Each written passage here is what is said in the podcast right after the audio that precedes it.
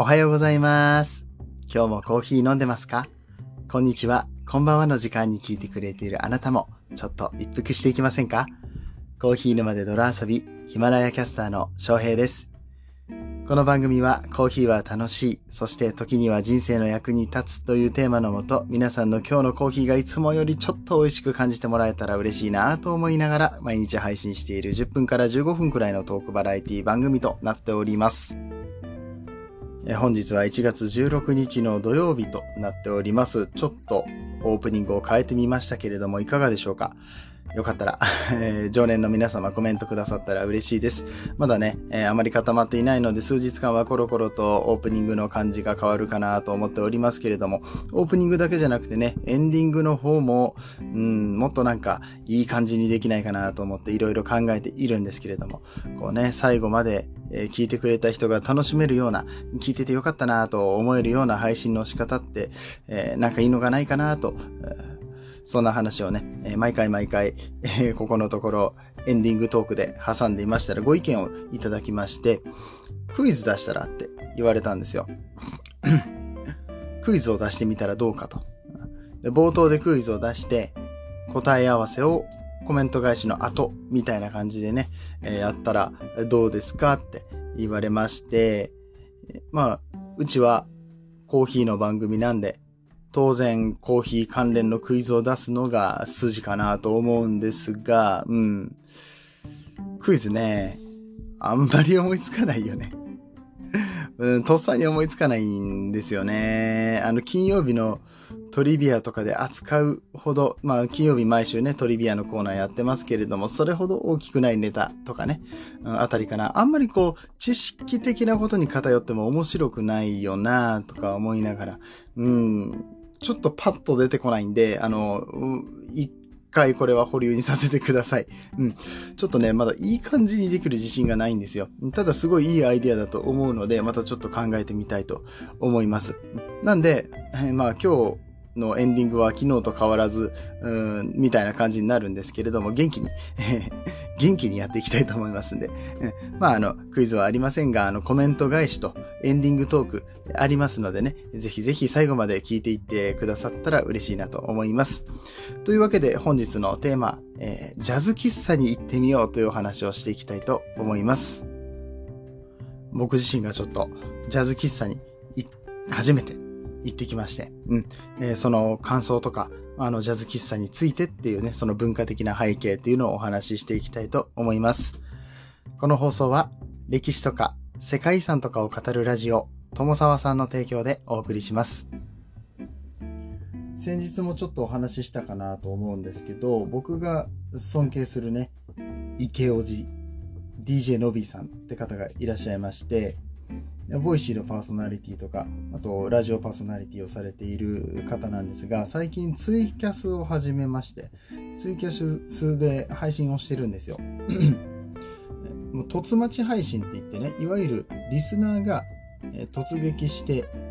まあ、コラボできる、一緒にお話できるみたいな感じで、えーそういうスタイルで配信、ツイキャス配信をされているんですけれども、のびさんとね、あの、お話できる機会がありまして、でその時に、神戸にあるジャズ喫茶を紹介してもらいました。僕が神戸に住んでいて、のびーさんももともと兵庫の方に住んでおられたっていうことがありましてね、神戸元町駅の近くにあるジャムジャムっていうお店、えー紹介してもらいました。すごい気さくな感じのマスターがやられていて、うん、あの、ノビーさんの紹介できましたよって言ったらね、めちゃめちゃ喜んでくれました。なんかまるで僕がノビーさんの友達かのように。ね、あの、2回ぐらいしか絡んだことないのに、まるで友達かのような感じでね、言ったんですけれども、あの、そんなマスターが経営するジャズ喫茶にですね、あ行ってきました。もう、あの、雰囲気がね、抜群にいいです。うん。もう、もうずっといられるね、あそこは。うん。あの、スマホとかを触りたくなくなるような、もうそんな、あの、素敵空間でして、まあ、あの、ちなみになんですが、最初に言っておきますと、コロナ対策はもうバッチリ、えー、されております。ここ、ここちょっとね、はっきりさせておいた方がいいと思って。あのー、コロナの対策はバッチリで、むしろ隠れ家的な感じで、あの人は少ないですし、あとあの、僕が行った時は、あの、もう誰もいなくて。うん、で、僕が滞在している間に2人ほど来られたかな。まあ、静かな空間なので、もう来られたのもわからないぐらいだったんですけれども、うん。えっと、地下のお店っていうことで空調設備がめちゃめちゃしっかりしてて、あの空気清浄機も何台も置いてて、えー、って感じですね。で、席が基本的にはこう向かい合っていない、スピーカーに向かっているんです。もうみんなスピーカーを正面にして、えー、席がこう、あの、方方向に向いてるっていうんですか？うん、なんで向かい合ってないんですよ。うん、で、あの、もしくはあの壁沿いに椅子が並んでるみたいな感じなんで、まあどちらにせよね、向かい合う席っていうのがほとんどないっていう状態です。で、音楽に没頭できるようになって、えー、いまして、うん、で、まあ隣にある席、隣り合ってる席っていうのもあるんですけれども、まあ、隣り合うっていう表現がいいのかわかんないんだけれども、間がしっかり空いてまして、やっぱり音楽に没頭できるようにっていうことだと思うんですけれども、うん、本当になんか一人の時間を保てるだけのパーソナルスペースっていうのがしっかりと、えー、確保されているので、これはあのコロナ対策っていう意味でもめちゃめちゃいいんじゃないかなと思いました。で、あの、そのお店はね、僕が行ったお店は地下にあるんですけれども、まあ、その雰囲気が良い、あの、ジャズ喫茶ってどういうところなんだろうっていうの、もう完全に想像の範囲、ドラマとかで多少見たことはあるけどっていうレベルなんですけれども、やっぱりこういうところかみたいな感じのおしゃれ、え、な雰囲気が出てる、うん。雰囲気とかしか言いようがないような気がするんだけれども、うんまあ、隠れ家的と言いますか、うん、なんかこう、ちょっと別世界に入っていくような感じですね。で、まあ、おそらくはこういうお店って地下が多いと思うんですけど、まあ、なぜかというと大音量で音楽流すからね。うん。あの、神戸って結構ジャズ喫茶いっぱいあるんですよ。で、えー、まあ、地下に店があるイメージですね。看板が出てるんですけれども、うん、あの全部地下につながっているようなイメージがあります。うん、で、あのその音楽は、まあ、機材がしっかり揃ってるんですけど、スピーカーが大きくて、あの、ま、小ぶりな冷蔵庫ぐらいのサイズ。あの、一人用とかじゃないですよ。もうちょっと大きいやつ。うん、の、あの、ぐらいのサイズのスピーカーが左右に2つずつとかあります。全部で4つですね。でも、音量もライブハウスかってくらいの、もうめちゃめちゃ大きな音量で流します、音楽を。うん、で、あの、アンティークな感じの革張りの一人用のローチェアに座って、で、まあ、周りはちょっとね、あの、席の間隔がしっかりと空いていて、うんとテーブルとかがね、目の前にあるんですけど、それもやっぱりアンティークのキャビネットですか。あの、低い位置にあるやつですね。で、そこに注文したコーヒーとかドリンクが置かれて、うんで、また照明があるんです、照明が。こうライトがスポットライトになってて、ちょうどコーヒーあたり、机あたりを照らされるような感じになって、まあ、雰囲気がいい。もうまあ、雰囲気がいいんです。雰囲気がいいとしか言いようがないのでね、これはあの、ぜひ皆さん行ってみてほしいんですけれども、うん。まあ、あの、コーヒーが似合うというか、コーヒーだけじゃなくてビールとかウイスキーとかね、えー、まあ、ロックでウイスキーとか飲んだらなんかいい感じなんじゃないかな、みたいな感じで流れてる音楽もかっこいいですし、ジャズで。うん。で、あのまあ、帰り際にね、僕があの離れた席に座ってたお客さん見たらビールを飲んでたんだけど、あの、こうカールスバーグとか、なんか、なんでしょうかね、多分その辺だと思うんですけど、ちょっと外国のビールの小瓶をね、あのちっちゃいやつ 330ml の小瓶を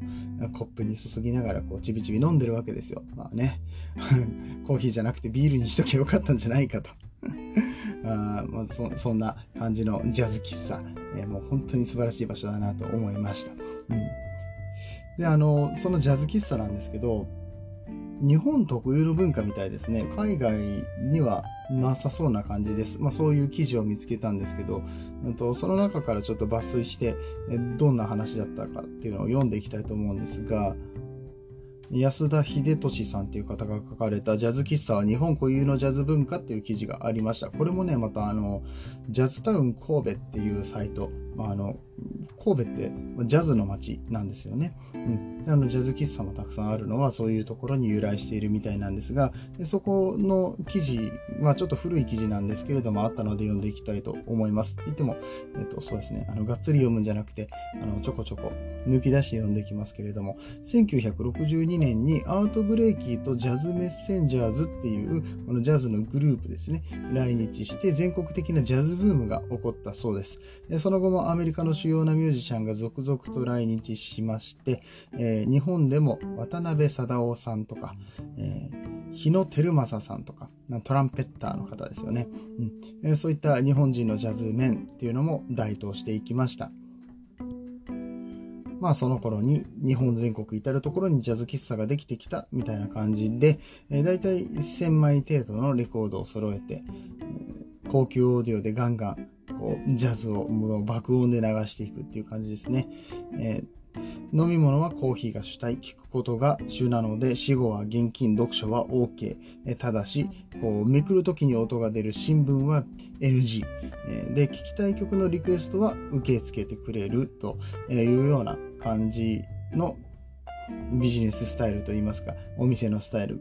がよくある感じだったみたいですね。当時はレコードっていうのはまあとっても、高くてですね、買うことができないっていうそういう方たちがジャズを聴くためにジャズ喫茶に入り浸るみたいなそんな感じだったみたいです。で、このジャズ喫茶は世界でも日本だけと、日本固有のジャズ文化が生まれたというような感じですね。現存する日本で一番古いジャズ喫茶というのは横浜にあるちぐさというお店で、これが1933年の創業だそうです。神戸では1932年、まあ、こちらのちぐさの1年前に、えー、オープンした川崎町のジャズというお店があったみたいなんですけれども、えー、こちらはもう2、3年でお店を閉めてしまったみたいなので、えー、今ある最古のジャズ喫茶はこの横浜のお店ということになりますね。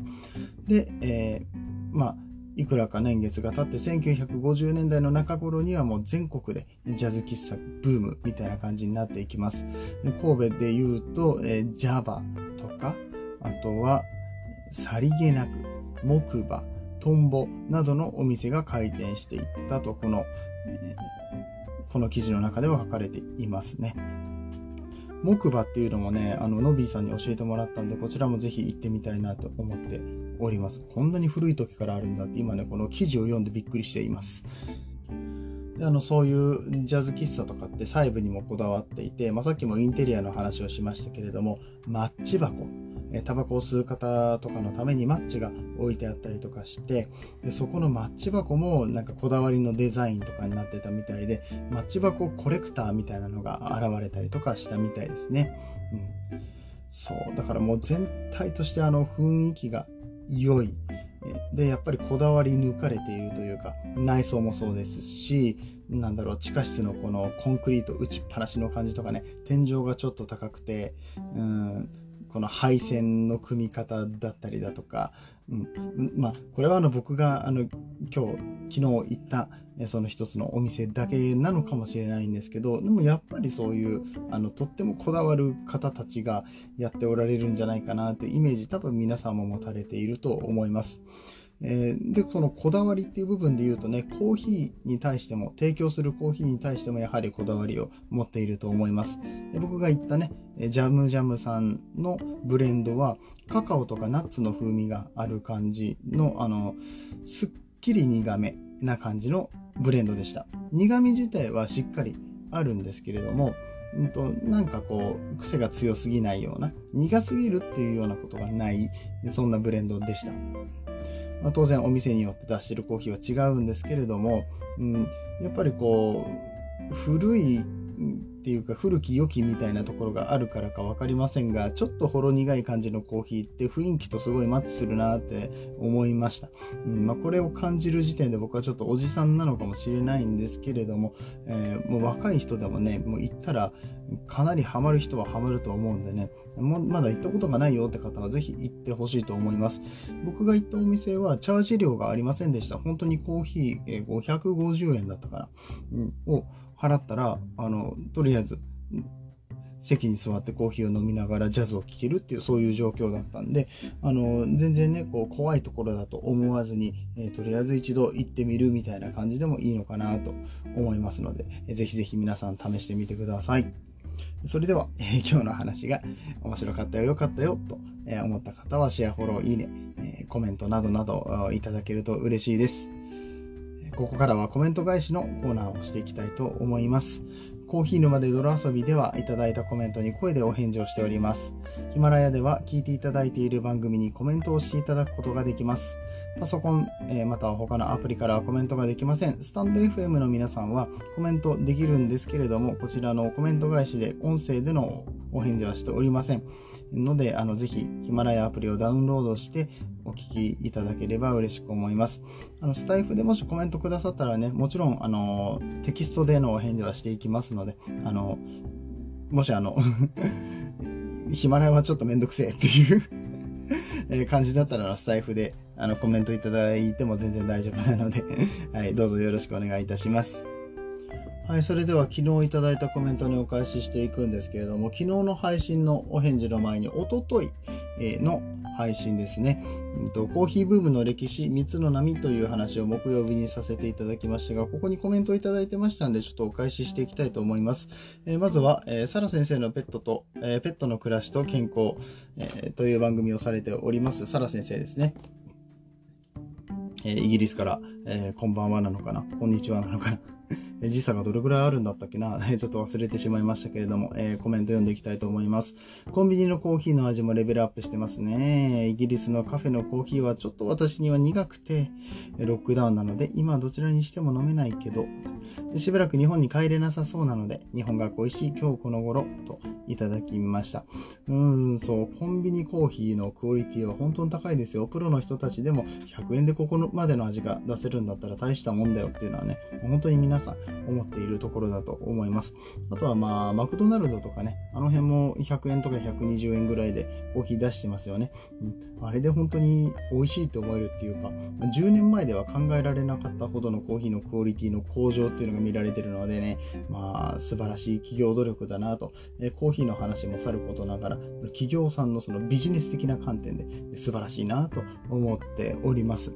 でイギリスのカフェのコーヒーはちょっと苦くてって、えおっしゃってるんですけれども、イギリスにもスペシャルティーコーヒーの美味しいお店あります？ごめんなさい、サラ先生がね、どの辺に住んでおられて、僕が知ってるお店がどの辺にあるのかがわからないので、もし近ければとか、まあ国内配送なので安く手に入ればみたいなね、あの、ところではあるんですけれども、と2点ほど僕は知っております。2, 2件ほどね。えー、っと、まず1つは、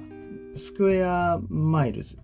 だったっけ？スケ、あ、ごめん、スケアミルズっていうお店があります。あ、ごめんなさい。やっぱりスクエアマイルズで合ってました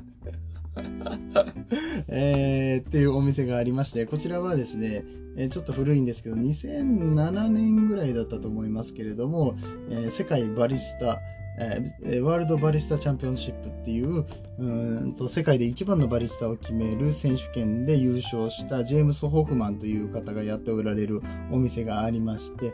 こちらで扱ってる豆っていうのはかなり高品質ですし、焙煎の度合いも浅いものからしっかりありますので、えー、全然苦くない甘みのあるコーヒーっていうのが飲めるかなと思います。あともう一つはですね、オゾンコーヒーっていうのがあります。オゾンコーヒーロースターズっていうお店なんですけれども、こちらも僕が聞いたのはもうなんかイギリスで一番美味しいコーヒー屋さんだよって。あの、まあ、一番美味しいっていうのはその人の習慣なので何とも言えませんけれども、かなり世界中でも評価されているコーヒー屋さんになりますので、まあ、もしね、このスクエアマイルズロースターズと、あと、オゾンコーヒーロースターズですね。もしお近くにあれば、サラ先生もぜひご利用いただければなと思います。えー、というわけで、サラ先生コメントありがとうございました。え続きまして、プラネタリウムのココアちゃんからいただいております。えこれだけインプットアウトプットがお上手な翔平さんは間違いなく頭いいです。そして間違いなく優しい人と ありがとうございます。頭はね、いや、本当に良くないのよ。あの、それらしく話してるだけだからうん、まあ、あの、僕は勉強ができないのは本当にコンプレックス。勉強ができないっていうかね、テストの点が取れない。えー、そういう勉強の仕方をしてこなかったし、まあ、大人になったからはね、テストも必要なくなってしまったので、うん、まあ、そこら辺を、うん、向上させていってるってこともなかったりするんですけどね。優しい人って、優しい人じゃなくて、優しい良い人って書いてくれてますね。うん。ありがとうございます。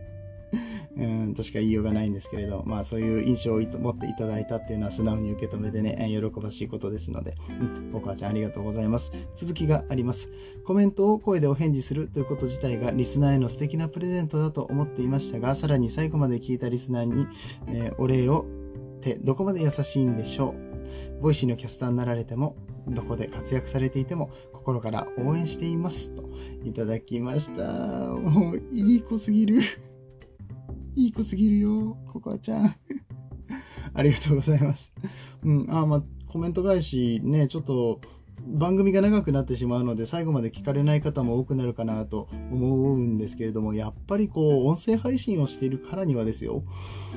声でお返事をする、えーとまあ、皆さんが僕の声とかその話し方を好いて、こうやって聞いてくださっている部分もあるんではなかろうかということでね、僕自身もいろんなパーソナリティさんの、いろんなキャスターさんの配信を聞いていく中で、声で返す、声でお返事をするっていうことをしている人たちはね、やっぱりこう嬉しいんですよ。自分の書いたコメントがそうやって読まれるそしてお返事をくれるっていうのがすごく嬉しいんで、まあ、僕自身がそうやって思うんだったら皆さんにも同じように、えー、コメントを声で返していきたいなと思っている、そんな次第でございます。うんえー、この、最後に、最後まで聞いてくれたリスナーさんにお礼をの部分はね、まだまだ えー、考え中なので、ココアちゃんももしよかったら、うん、あの、アイディアをくれたら嬉しく思います。ま言うてもね、こうやってコメント返し自体が、えー、コメント返し自体が素敵なプレゼントですよって言ってくださってるのはね、うん、あの、確かにそうなのかもしれないなって、自分自身もそうやって思っている節はあります。 Voicyのキャスターになられてもどこで活躍されていても心から応援していますって言われましても、まあ僕はまだまだわかんないので、 Voicyでね、えー、移動できるのかどうかわかりませんけれども、うん。あの、そこら辺もまた頑張っていきたいと思いますので、どうぞどうぞ応援よろしくお願いいたします。えー、ありがとうございました。えー、続いては K さんからコメントをいただいております。コーヒーウェーブ、これあのコーヒーのね、第1の波、第2の波、第3の波があったんですよという話をした、えー、ところから来ておりますけど、このコーヒーウェーブって誰が言ったことか有名になってしまいましたが、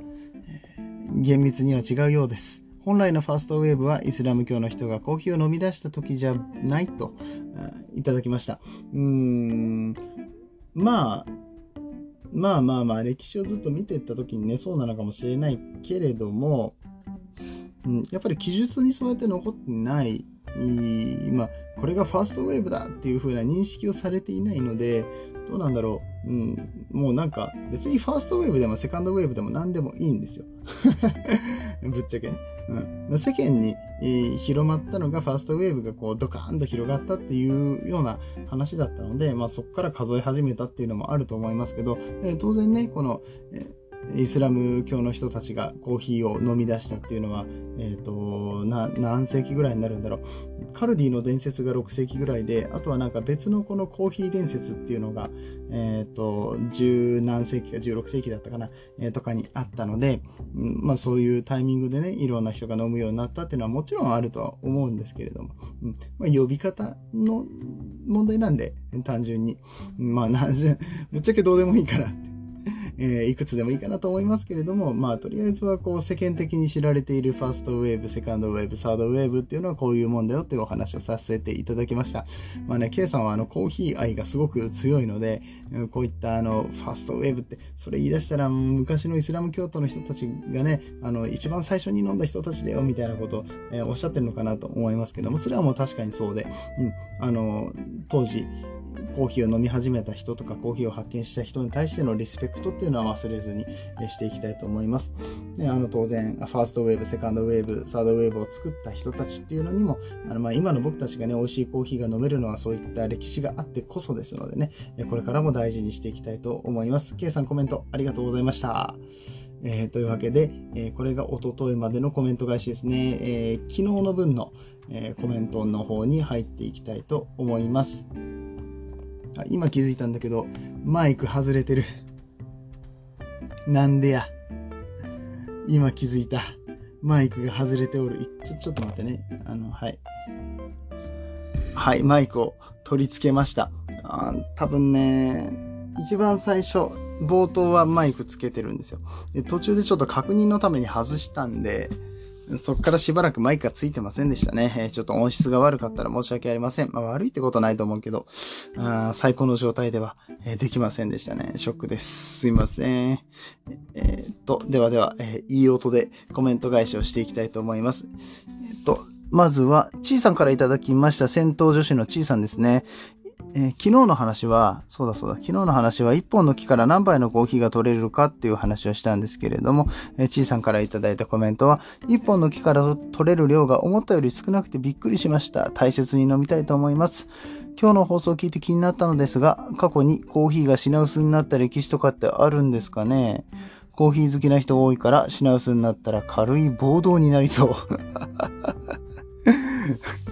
あるんかなそんな歴史。いや、僕はね、どうだろう聞いたことないですけど、でも国によっては、あの、今までコーヒーが普通に生産されていたのに、あの、コーヒーのサビ病って言ってね、こう一気にコーヒーの木が枯れてしまうような病気があったりとかするので、枯れてしまうっていうか、実をつけることができなくなる病気っていうのがあるんですよ。で、うんまあ、そういう被害に遭った国っていうのは急にコーヒーが飲めなくなったみたいなことがあるのでね、暴動か。暴動レベルでね、あの、あったら、それは、なんか、なきにしもあらずですよね。なんかありそうって思うその気持ちすごいわかる。気持ちっていうか考えですよね。うん。あの、すごいわかります。うん。あんのかな？ちょっと調べましょう、それ。うん、調べてみます。ありがとうございます、ちいさん。これ実際に暴動起こってたらめっちゃ面白いですよね。いや、面白がっていいのかわかんないけどさ。うん。なんか、コーヒーを飲ませろなんでコーヒーがないんだ？政府は何をしているんだ？みたいな感じで。あの、ここを民が、民衆が、コーヒーが飲めないと暴動を起こしておりますみたいなことになるっていうことですよね。そんなことが実際にあったのでしょうかこれはぜひぜひ調べていきたいと思います。はい、えー、続きましては、えー、夫の収入2.5倍に上げたい妻の泥挑戦の日々、あげずまさんでございます。山登りのところ、山登るって言った？言ったよね 言ってたらなんなん？別に噛むことってあるじゃん。いや、あげずまさんも噛むでしょ？実際のところ。いや、なんでさ、そんな僕が噛むか噛まないかのところ、ちょっと閉じるかみたいなところをね、楽しみにしている節がありますよね、あげずまさんは。そういうとこあるんですよ。うん。まあ、あの、いつもは内容にすら触れてこないのでね、えこれで一応ちゃんと聞いてるよっていうアピールをしているのかもしれないですけど、あの、なんか違うじゃん。昨日のはその一本の木から、こんだけしかコーヒーが取れないんだよって。ありがたくコーヒー飲みましょうねって言ったら、ああ、そうなんですね、翔平さん。あ、それだけしかコーヒーが飲めないんだったら、こう、一杯のコーヒーにね、もっと気持ちを込めて、あの、いろんな人の思いが詰まってるってことをね、考えながらコーヒー飲みたいと思いますっていうね、え感じの答えが返ってくるところ、まあ、さっきのちいさんのコメントがまさにそんな感じですよね。うん、まあ、それがね、山登りのところ、山登るって言ったよねって。ねえ。うん。掌握 ね。まあ、愛のあるいじりだと信じておりますけれども、あげずまさん。はい。あの、これからもどうぞコメントよろしくお願いいたします。うん。えー、続きましては、じゃあ、K さんの方、えー、K さんからね、またコメントいただいておりますので、返していきます。コーヒーを手で取るのは、手で摘むのはってことですね。えー、手で摘むのはすごいことですが、大人だけでなく、子供も取っていることを忘れてはいけないです。さらに大切に飲まないといけないですね。あ、さらに大切に飲まないといけないですね。この収穫の作業に子供も参加しているってことを忘れちゃいけないよっていうのは補足をしてくださっています。ありがとうございます。えー、続きがありまして、イメージとしては、日本の山奥で高級お茶を作っているイメージですね。高いのは仕方がない。まあ間違いなくそうですよ。うん。あの、ね、富士山の5合目ぐらいの高さで撮ったりしてるっていう話しましたけれども、その高さでね、お茶作ってます。